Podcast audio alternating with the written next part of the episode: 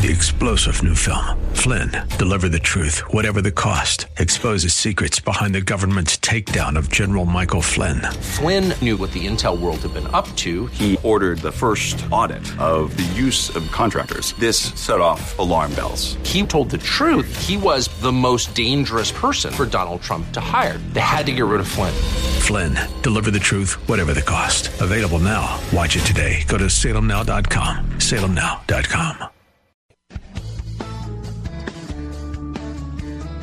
This is the Word to Stand On for Life with Pastor Ron Arbaugh. Your word sharper than any two-edged sword. And it cuts deep into my heart. The Word to Stand On for Life is a radio ministry of Calvary Chapel in San Antonio. A live call in show here to help you answer your questions about the Bible and how to apply the Word to your daily life. For more information on Calvary Chapel, visit our website, calvarysa.com. Get your Bible questions ready and call in now to 210 340 9585. It's the Word to Stand On for Life with Pastor Ron Arbaugh.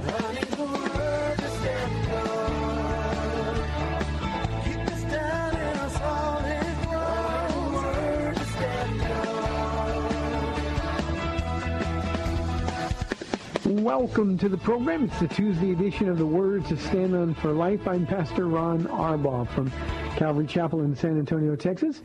And this is, as you know by now, a radio program dedicated to taking your phone calls and answering your Bible questions, whatever the question might be, life questions, what we believe as Christians and why. Um, maybe you're having a problem with particular Bible verses.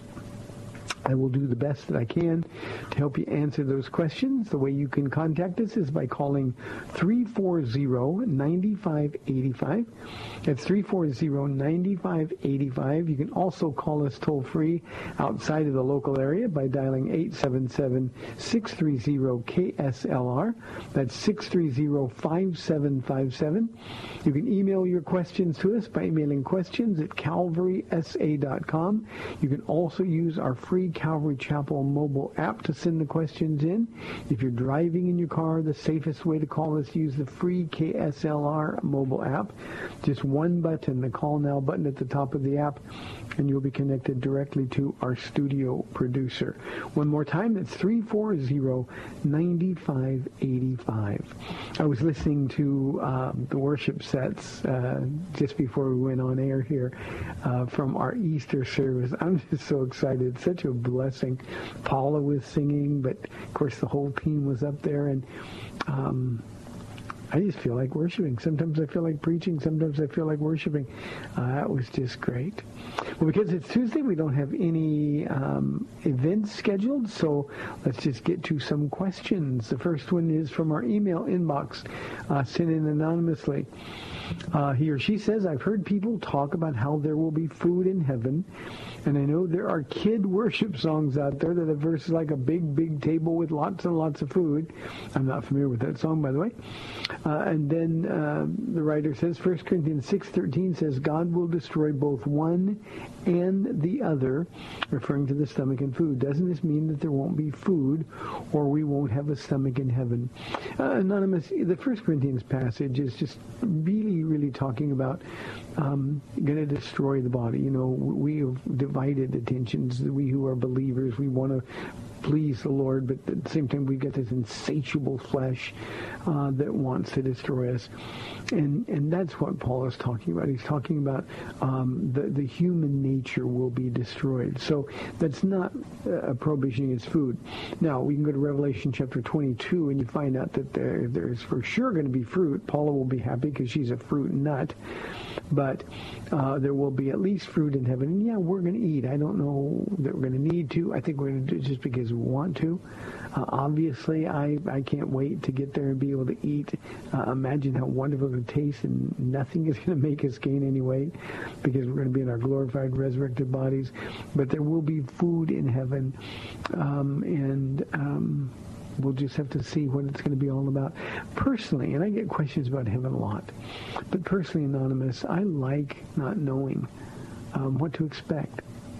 Uh, I like the idea that there are mysteries and treats adventures that we'll never be able to fully understand until we're there. And I think a lot of the time, the reason that we don't have more description of heaven, I think it's because God doesn't want us to know. We don't need to know. All I know is that when we get there, it's going to be great. Now, one other comment, and then we'll go to the phones. Um, I do know for sure that uh, there will be food in the millennial reign. We have more information about what happens in that thousand-year reign of Christ on earth. But in the new heaven and the new earth, not so. Thank you very much for your call. Let's go to line one. We've got Sergio calling from San Antonio. Sergio, thanks for calling. You're on the air. Hello, sir. I just uh, well, I had a question, and uh, by the way, I enjoy your show. Uh, you're very clear, and I like that you're very calm when you uh, you teach the word. Thank you, Sergio. and um, my my my question is, and I guess um, uh, I believe that uh, there is our Father, which is God, and I believe that there's Jesus, which is uh, God's Son, and I believe that when Jesus left, he um, he left the Holy Spirit to watch over us while he was preparing a place for us. And uh, on a lot of, a lot of shows that I hear, they say that Jesus, like on this Resurrection Sunday, they say that Jesus rose himself, and and uh, I heard a couple of people say that, and I'm like, well, that doesn't make sense because he, he asked for God, you know, why have you forsaken me? So I believe that God rose him up. You know, he, he raised him up. So I'm just I'm wondering why why do people say that there's only one God and it's just there in unity when it's actually three people, three persons. Okay. And if you I can answer that. explain that. Thank you, Sergio. I'll, I'll do my best. Uh, a couple of things, and I, I don't have the specific verse um, in front of me. I'll get it to sometime during the program today. But um, the Bible says that Jesus was raised by the Father. It also says that Jesus was raised by the Holy Spirit. It also says that Jesus raised himself from the dead. So that's why people say it. It's very, very important. Jesus was never out of control on the cross at Calvary. Uh, he was a willing victim, which means he wasn't really a victim at all. Now we know he was mistreated and and and um, mishandled, but but uh, he, he was not a victim at all. Uh, death on the cross was a triumph. Now, here's the thing that you've got to understand about the relationship within the Trinity. Sergio, God is his Father. We know that. But Jesus is not just the Son of God. He is that, but he's also God the Son, the second person of the Trinity. We also know that when Jesus sent the Holy Spirit, the Holy Spirit is declared with power to be God. So we've got three persons in one Godhead. That's really important. One essential nature, one essential unity, uh, one essential character. All of the attributes of, of God are shared by all three persons of the Trinity. However, it doesn't mean that the Father is sort of the head of the corporation and Jesus and the Holy Spirit are junior partners. They're all completely equal in every possible way. And when we understand that, then we have this mystery that we call the Trinity. It's hard for us to understand, Sergio. Uh, we add one plus one plus one, and we come up with three. But the truth is that we can multiply one times one times one, we come up with one.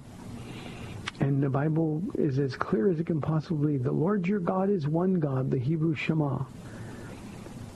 At the same time, all three persons of the Godhead are declared with power to be God. Now, for me, Sergio, and I don't know if this will help you as much as it helped me as a young Christian, uh, I understood uh, that all three were God, uh, and I understood they had different roles or different positions within the Trinity, not subservient one to another, but just these are the positions they took.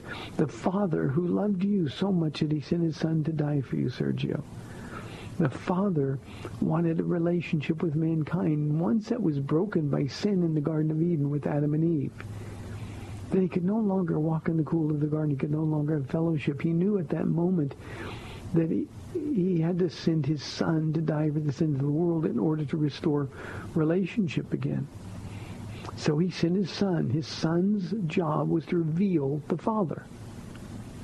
Philip, don't you know by now if you've seen me, you have seen the Father, Jesus said.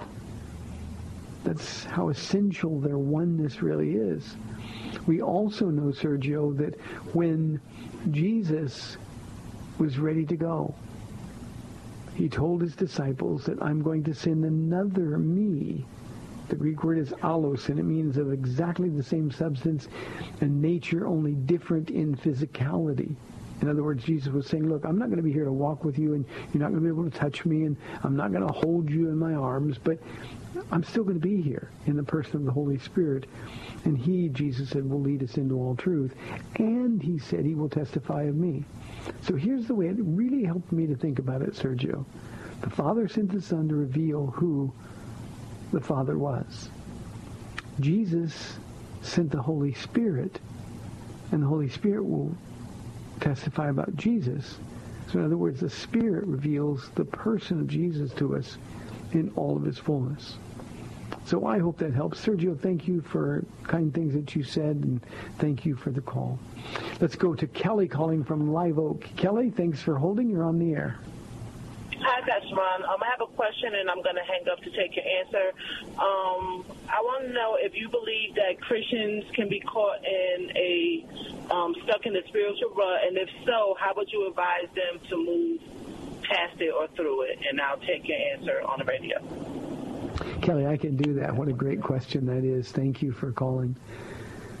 Uh, yes, Christians are often stuck in spiritual ruts.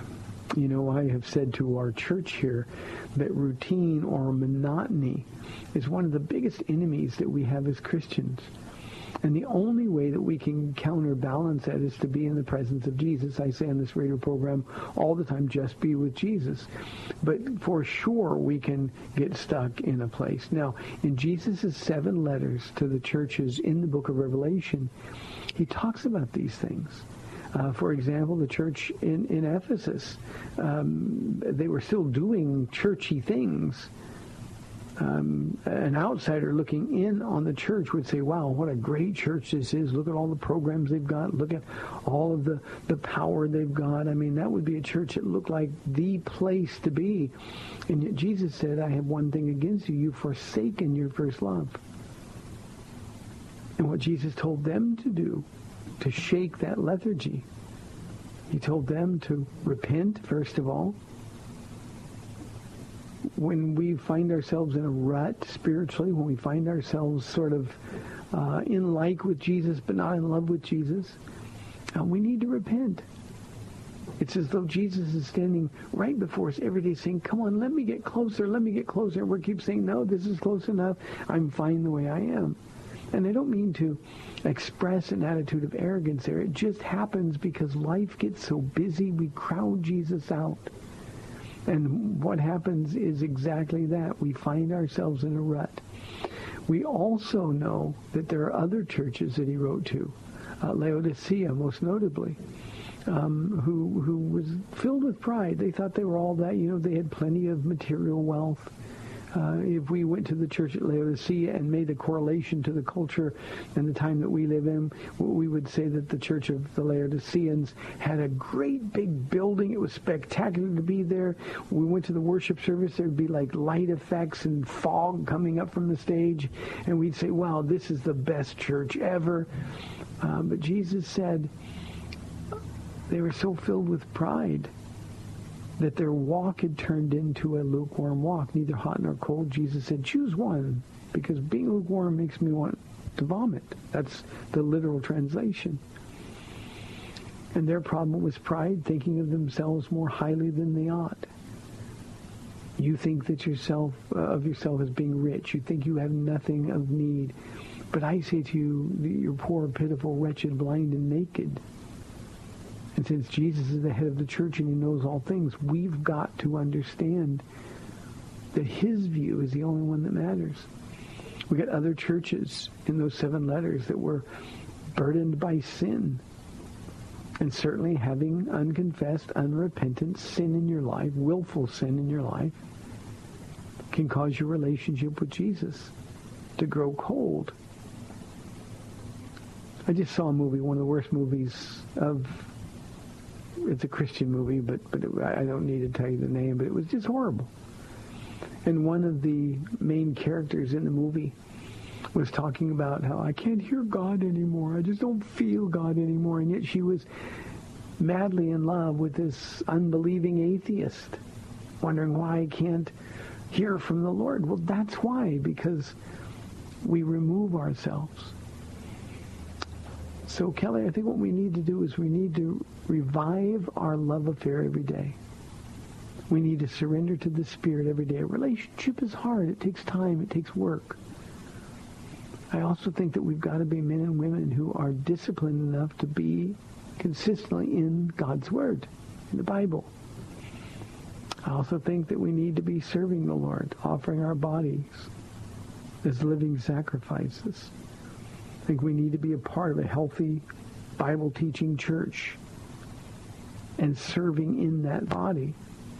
And when you're doing those things and you're with Jesus every day, then you're not going to be hot or cold. You're just going to be on fire for Jesus all the time. It's not going to be the ups and downs that we walk. So, yes, Kelly, we get into ruts all the time. It's a very dangerous thing.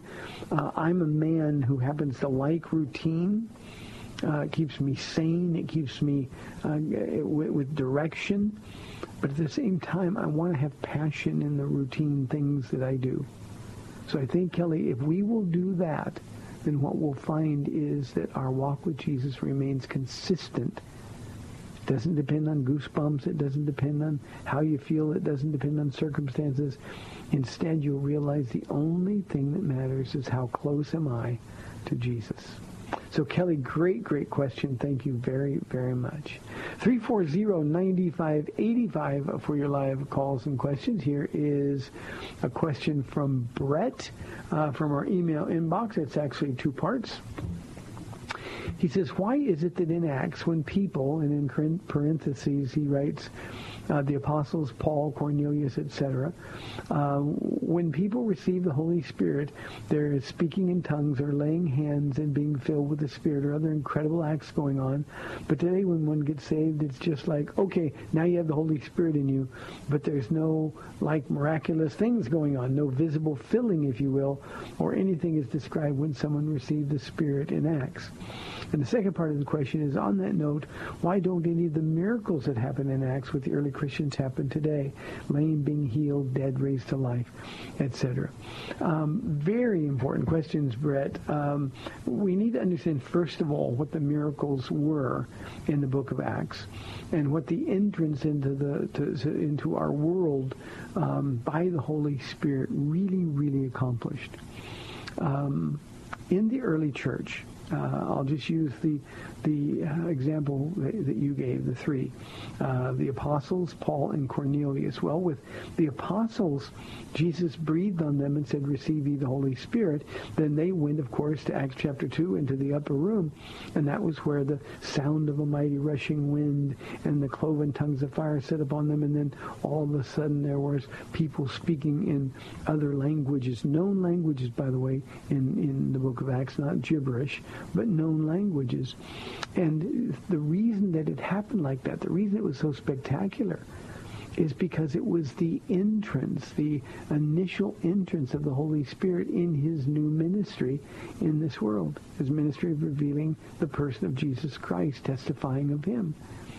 And so this was a never to be repeated thing. The book of Acts, and I think when people start thinking about tongues, and especially, Brett, with these um, overly charismatic churches, and I, whenever I say that, I want the, the, the audience to understand that, that we are a charismatic church here at Calvary Chapel. We believe in and function in and operate in the gifts of the Spirit. But we also do it in order, with decency. We do it um, given the guidelines for the use of those gifts that were provided in the New Testament. And often when people go to these crazy charismatic churches and everybody's speaking in tongues and everybody's claiming to be a prophet or a prophetess, uh, people are falling over and they see these things.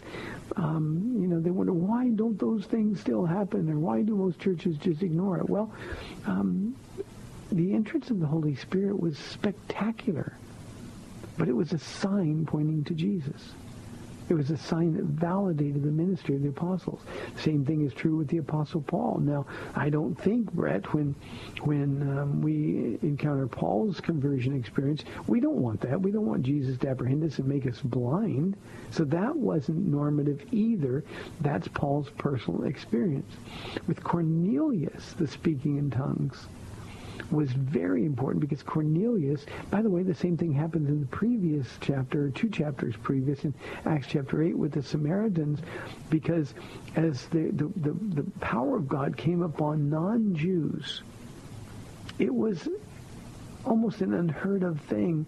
And so the speaking in tongues was another sign, in this case to Peter, that God had truly given the Gentiles the Holy Spirit the same way that he gave the, the Holy Spirit to Jews in the book of Acts. So it validated the call of God and the work of God. Today, um, when somebody gives their heart to Jesus, what we have to know by faith, because of the Word of God, that now we have the Holy Spirit in all of its fullness. One thing that's important to remember here, Brad, is though there may not be the same type of accompanying signs as there was in the book of Acts. Sometimes they do occur. I also think it's important to note it doesn't matter what you're experiencing, whether you're having an emotional experience or not. We have to take Jesus at his word. He says he's given us his spirit in power. All we have to do is obey. So we really need to understand the value, the purpose of the Holy Spirit. On uh, in relation to your second question, why don't the miracles that happened in Acts with the early Christians happen today? Uh, they do, um, not the same way, and certainly uh, th- those were signs done by the apostles to validate their ministry given by Jesus. Um, but at the same time, um, there are apostolic style ministries all over the world where people don't have the light, Brett, that you and I have in, in the West and God still does miracles. There's still people that get healed. They're, they're the blind that are able to see. Uh, God appears to people in dreams and in visions in, in other parts of the world, and the reason is because they don't have the same quantity of information or experience with Jesus that we here in the West do. So there are still some of those miracles happening. I think there's another reason. These are the most important reasons uh, for the lack of miracles that we see in churches today, Brett. The first is that we have forsaken the concept of holiness. You know, the apostles were serious about their personal holiness. They were walking with Jesus. They understood the privilege and honor of being called by God. We don't. We count on grace. We have so cheapened grace that oh, I can still have sex with somebody. God's still with me because I got goosebumps or because I spoke in tongues or because I had an experience. But there's no power in our lives. It's because we've forsaken the idea of holiness. Secondly, uh, we wouldn't recognize the real miracle. We've so cheapened miracles, Brett, that we go into church and we get a goosebump or some pastor knocks somebody down and we, we credit that to the Holy Spirit, that nonsense. If you want to see miracles, go out and tell people about Jesus.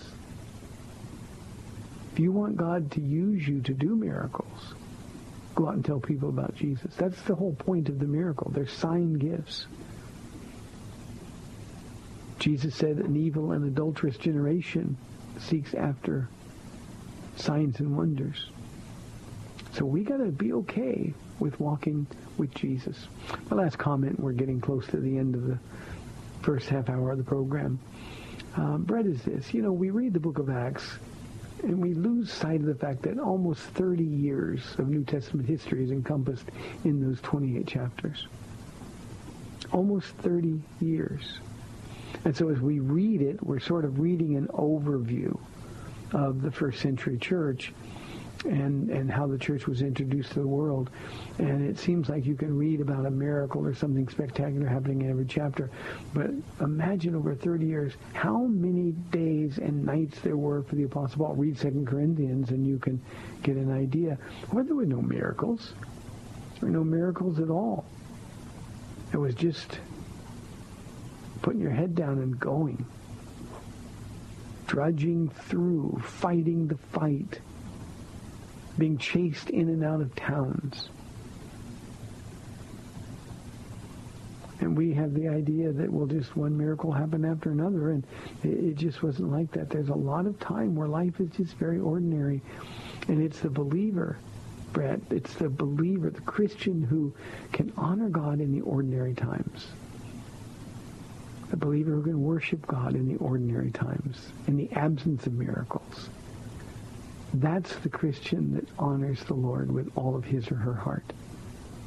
We're going to experience shopping. We're saying, God, do this miracle for me. Do this miracle for me. One other thing that I'll, I'll note, I said that was my last one, but one other thing. Um, you go to those churches where there's these phony signs and wonders. It's all about, God, do this for me, do this for me. Your prayer life, Brett and mine, are the best indicators of where our heart is with Jesus. Are we content where we are, doing what God's called us to do? And are we doing it with all of our hearts in the absence of signs and wonders?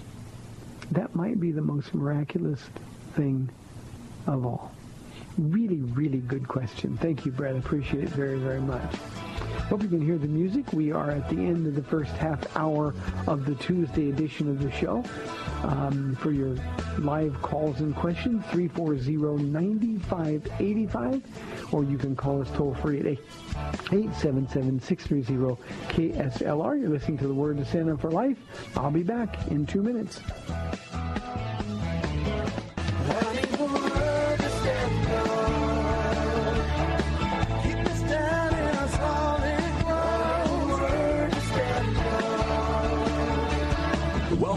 To the Word to Stand On for Life. We're taking your calls at 340-9585 or toll free 877-630 KSLR. Now, here's Pastor Ron Arbaugh. Welcome back to our final 30 minutes today, 340-9585 for your live calls and questions. Sergio, I hope you're still listening, uh, but let me give you some verse references for uh, raising Jesus from the dead. The Father raised Jesus from the dead. You can find that in Acts 2.24, Romans chapter 8, verse 11, and 2 Corinthians chapter 4, verse 14. Uh, that Jesus raised himself from the dead, John chapter 2 verse 19, and John chapter 10 verse 18. Let me read that one because this is really magnificent. He says, speaking of his death, no one ta- his life, no one takes it from me, but I lay it down of my own accord. I have authority to lay it down and authority to take it up again. This command I received from my Father. And then we've got references for the Holy Spirit raising Jesus from the dead in Romans chapter 1 verse 4 and 1 Peter chapter 3 verse 18. So the Trinity is hard for us to understand, uh, but um, at the same time, um, there's they all have an equal role. Uh, one more that I want to read for Jesus raising, and he said, Jesus answered them, that's the religious leaders. He said, destroy this temple, and I will raise it again in three days. So there, there's no competition. There's no um, tension. Uh, within the framework of the, the, the Father, the Son, the Holy Spirit, our triune God. But we, we always have to remember, Sergio, that, that Jesus is God as much as the Father is God and as much as the Holy Spirit is God. That's one God ever present in three persons, all of them sharing the fullness, Paul writes in Colossians, of the Godhead in bodily form. Let's go to another question here from uh, our mobile app. This is anonymous. Uh, so if Joseph of Arimathea and Nicodemus were secret believers, was it considered hypocrisy to continue their involvement in the Pharisees and all of its privileges? What about someone today who chooses to believe in Jesus without belonging to a body of believers? Anonymous, the second part of your question is really important. Regarding Joseph of Arimathea and Nicodemus, uh, we need to give them some grace. Now, clearly, and I said this in response to a question yesterday uh, about uh, Nicodemus and Joseph, um, you know, clearly uh, they missed out by not leaving everything and following Jesus. That's what he calls everybody to do. To be my disciple, you must deny yourself, pick up your cross, and follow me. Every one of his disciples that he called, he went up. Matthew is a good example. Matthew was rich Uh, his business was thriving. He was a tax collector. Jesus went up with two words, follow me. So yeah, Joseph and Nicodemus were, we would say, hypocrites. Um, because they, they, they didn't really want to let go of their fame or their fortune. They didn't want to be cut off from the only religious experience that they'd ever known in their whole lives. So we have to understand that. At the same time, we need to give them grace because that doesn't happen to us when we first get saved either. A lot of us are afraid to tell even our friends and family. I'll tell you a quick, embarrassing story. Uh, most of you have been listening any length of time know that Paula prayed for me for 13 years. 13 years. And, and my life fell apart so dramatically that when I gave my life to Jesus, I was, I mean, my, my transformation was radical. But you know the one person I didn't tell for some time was Paula. Why? Because I had such pride. I didn't want her to come and say, you know, you were right. And I was wrong. So Paula just watched this transformation and didn't have any explanation for it. Now, obviously, she knew something happened because I was a completely different person. But but I didn't just get rid of my pride.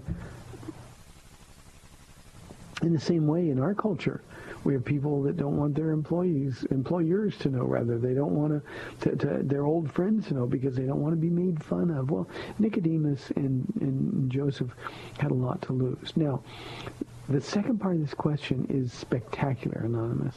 What about someone today who chooses to believe in Jesus without belonging to a body of believers? Two things. One, and not being judgmental here, but I would question their salvation. I really would. Um, if you've really met Jesus, you want what he wants for you. If you've really met Jesus, you want to be obedient. God gives the Holy Spirit to those who obey him. If you're not obedient, then, then there has to be some question in your mind or your heart about whether or not you really belong to Jesus.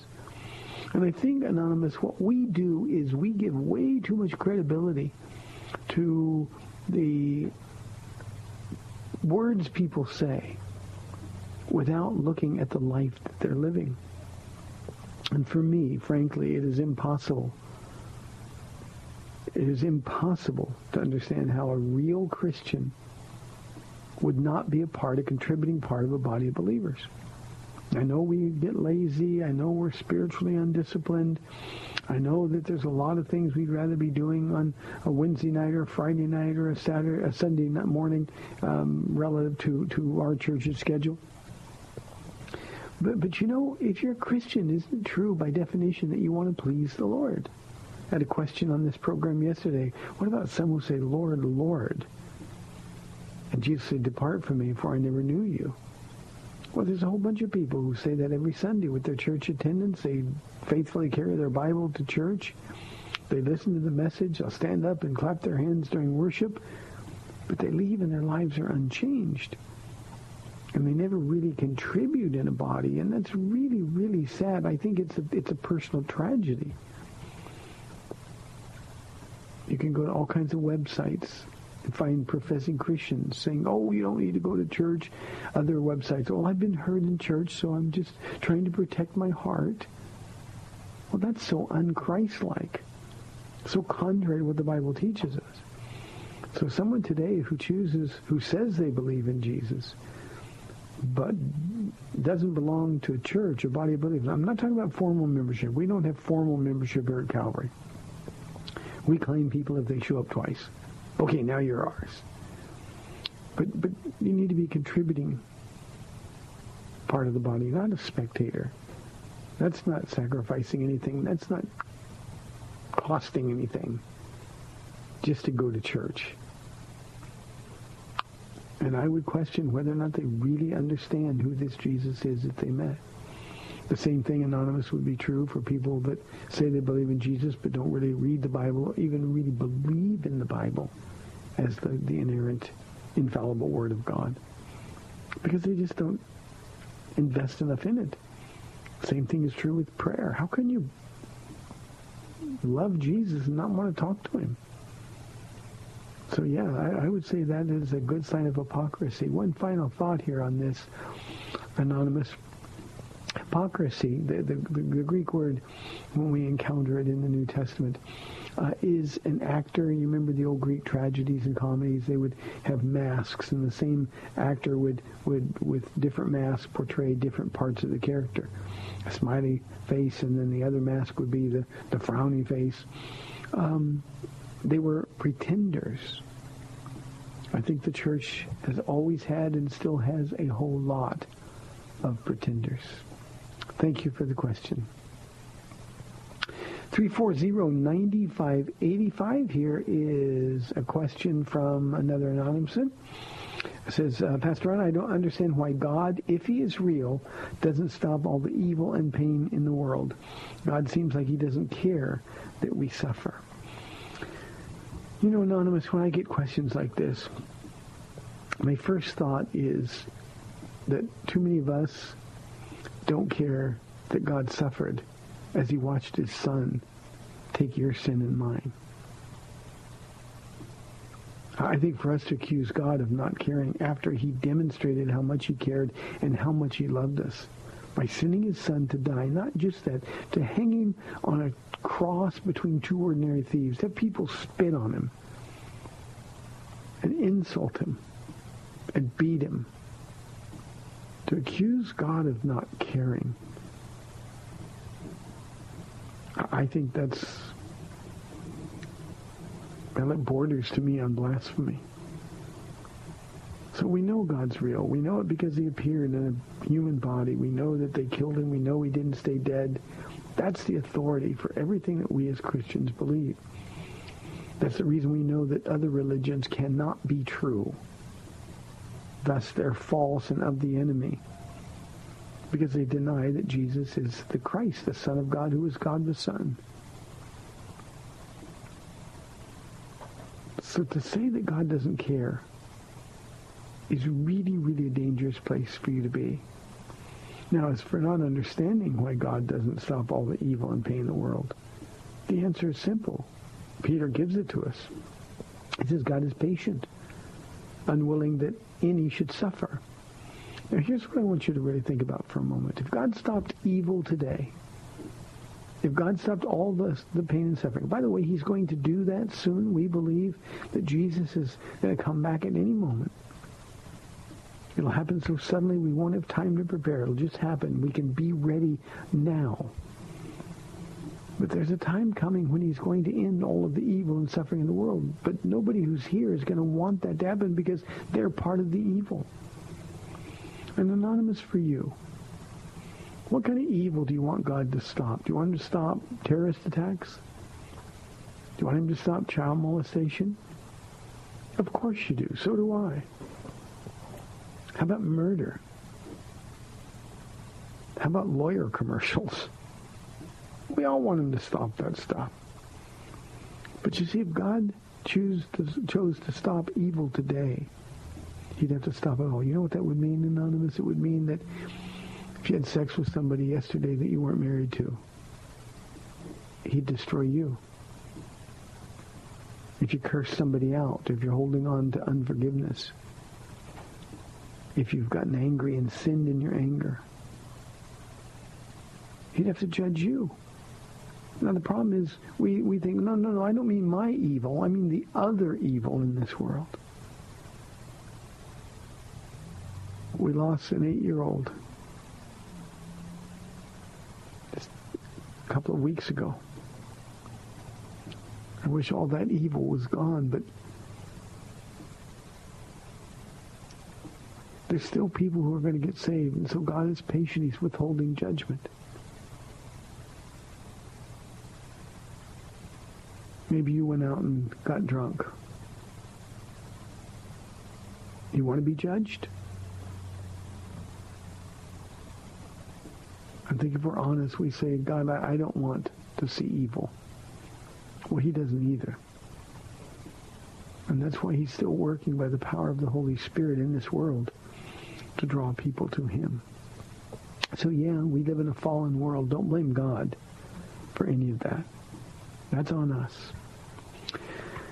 Here is a question from Greg. He said, Did the promises to Israel in the Old Testament transfer to the church when the Jews rejected Jesus? Greg, the answer is no, absolutely, unequivocally no. Every promise God made, remember Colossians especially, it's other places as well, but Colossians describes God as a God who cannot lie. A not lying God, literally in the Greek. If God made a promise to Abraham and breaks it, then what keeps him from breaking the promises to you and to me? God made promises to Abraham, to Isaac, to Jacob, to Moses, to David. Is it even possible, conceivable, that God would break those promises? The answer has to be no.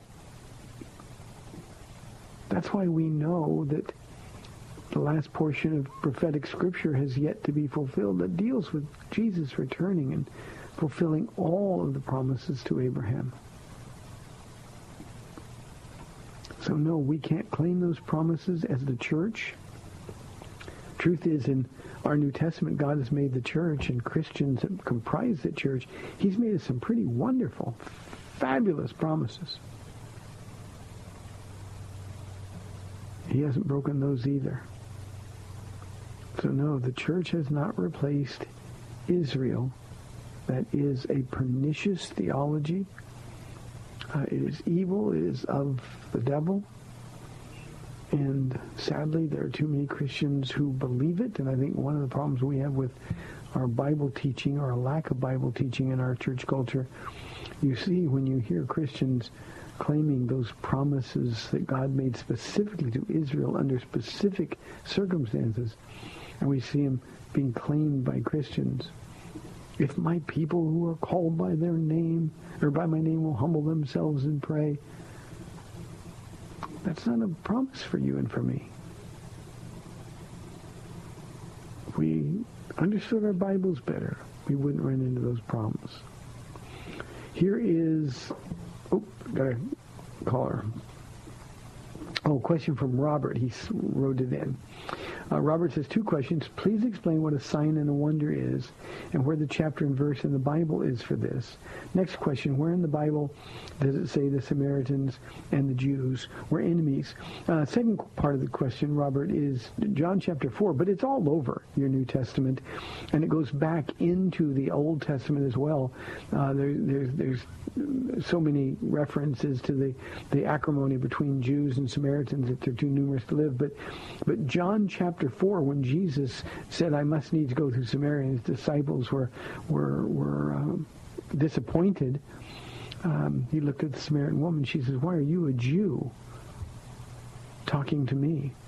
A woman, a Samaritan woman at that. Uh, the Samaritans, here's the genesis of that acrimony. The Samaritans were half-breeds. They were half Jew, half Assyrian. Uh, the Assyrians um, conquered the, the ten northern tribes um, before the Babylonian invasion uh, in the south. Uh, and the Assyrians uh, dominated the, the, the, Jewish people by, by, by killing them and then marrying their women and producing children. They were trying to breed them out of their Jewishness, in effect. And so at the time Jesus appears, we find the Samaritans um, uh, mistrustful of Jews and Jews uh, worse than mistrustful of Samaritans. They, they, they, they hated one another. Um, and, and again, that's clear from, from all that John chapter 4, Jesus himself encounters that type of prejudice. Uh, the difference between a sign and a wonder, I think, is the same thing. Maybe a sign uh, or the wonder is just a phrase of saying it in the book of Acts we see signs and wonders being done by the apostles. And it validates their ministry in the first century church. Whenever Jesus was going out uh, or sending people out, um, he would validate their position or their ministry uh, by giving them the power to do signs and wonders. It wasn't something that was common for everybody, but they would they, they would they would do these things, and then they would always look at the Book of Acts. They're always followed by a message about Jesus. So it's very, very important. Uh, uh, Exodus chapter 7, verse 3, But I will harden Pharaoh's heart and through, uh, and though I will multiply my signs and wonders in Egypt, Um, we find that supported in Nehemiah chapter 9, verse 10, Psalm 135, Jeremiah 32, 21. But there's many, many more.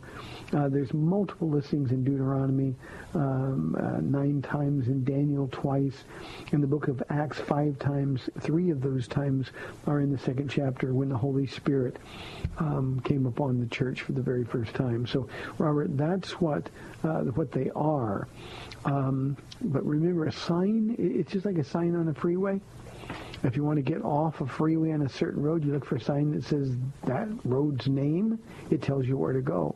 Well, the signs and wonders in the Bible were signs and wonders that pointed to Jesus.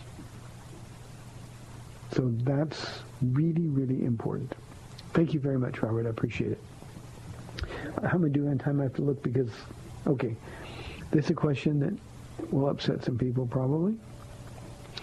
Uh, Wayne wants to know, Pastor Ron, how can Christians support Trump and defend his behavior? He is ruining our country. Uh, another question that was, can a real Christian be a supporter of Trump? Um, Wayne and to the other writer, um, Jesus doesn't belong to a political party. I think sometimes we confuse, especially in America, and this is really a fault that's, that, that we bear the burden for here in the evangelical part of the world. Um, we've mixed politics and our faith for so long that nobody even knows anymore that they're two completely separate kingdoms. We're to be stewards in this world. You know, one of the things that, that just kills me for both of you is that, that Romans 13 tells us to submit to the government, to submit to the governing authorities. We say, well, no, we can't do that because of Trump or in, in the previous administration because of Obama. Um, the truth is, there's a whole bunch of real Christians who voted for Trump. There's a whole bunch of real Christians who voted against Trump. But see, what makes us a Christian is being born again. What makes us a Christian is what we believe about Jesus. Have we met him? Have we been changed by him? And then we have the freedom to make those political choices. So yes, Christians can support Trump, and Christians can deny Trump. Christians defend his behavior, and they can call out his behavior. The real question. The question is, should we as Christians? I, I'll be bold enough to say this, Wayne. I don't think any Christian should ever criticize any politician that they're not praying for with the right heart. Now, obviously, we all have opinions. But it's amazing how much Donald Trump has changed the political landscape inside the professing Christian church even.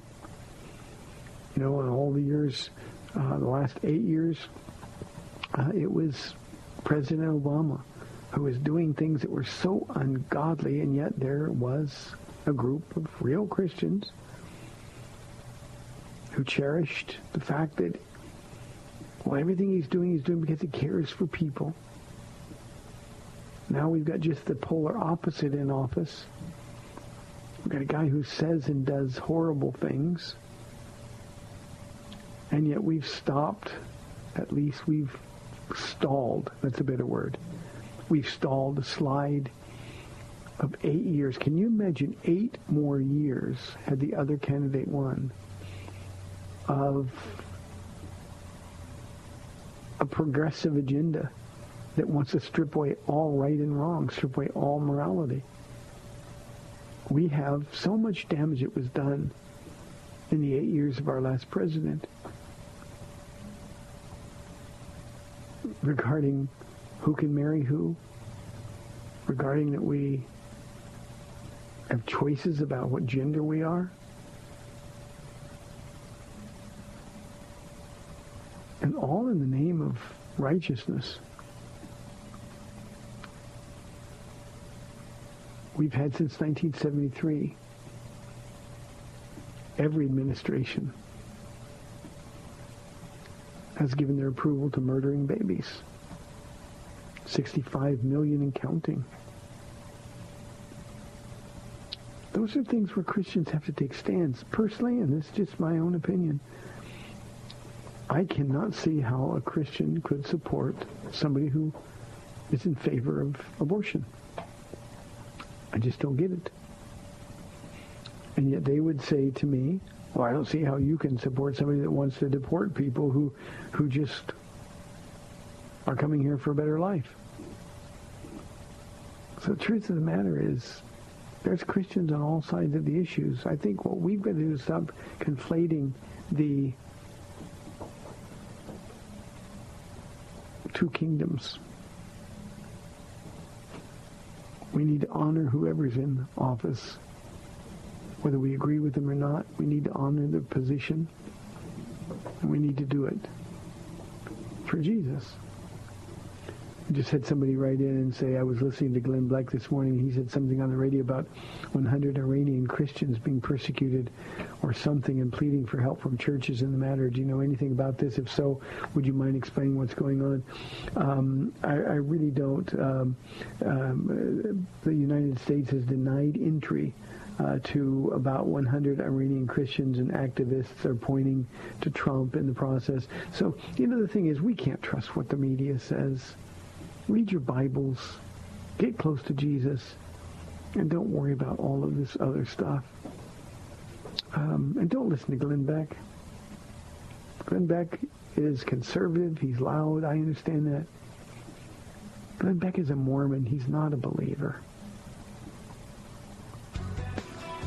If you understand anything about Mormon doctrine, you wouldn't listen to anything a Mormon had to say ever. Here within the program, really good questions today. I thank you for your calls and questions. You've been listening to the Word to Stand Up for Life. I'm Pastor Ron Arbaugh from Calvary Chapel in San Antonio, Texas. We'll be back, uh, Lord willing, tomorrow at 4 o'clock on AM 630 The Word. See you then. Until then, tell somebody that Jesus loves them. Thanks for spending this time with Calvary Chapel's The Word to Stand On for Life with Pastor Ron Arbaugh. The Word to Stand On for Life is on every weekday afternoon at 4, and Pastor Ron invites you to find out more about Calvary Chapel at calvarysa.com. The Word to Stand On for Life was sponsored by Calvary Chapel of San Antonio.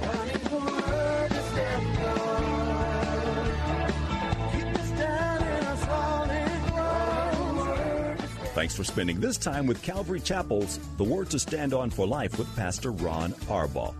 The Word to Stand On for Life is on every weekday afternoon at 4, and Pastor Ron invites you to find out more about Calvary Chapel at calvarysa.com. The Word to Stand On for Life was sponsored by Calvary Chapel of San Antonio.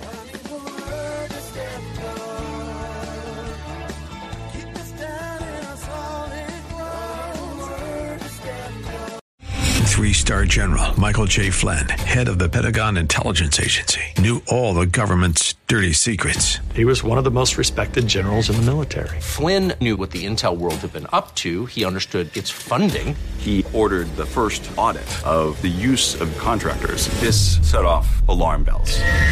The explosive new documentary, Flynn, Deliver the Truth, Whatever the Cost, uncovers the facts behind this scandal. Flynn told the truth. He was the most dangerous person for Donald Trump to hire. I find out the worst enemy that I'm going to face in my life is right here in America. They took my assessment and they wanted me to change it. And I was like, I'm not changing it. They had to get rid of Flynn. With in depth interviews, archival footage, and never before seen personal records of the man behind the headlines. I just felt like I was drowning. Flynn, deliver the truth, whatever the cost. Available now. Watch it today. Go to salemnow.com. Salemnow.com.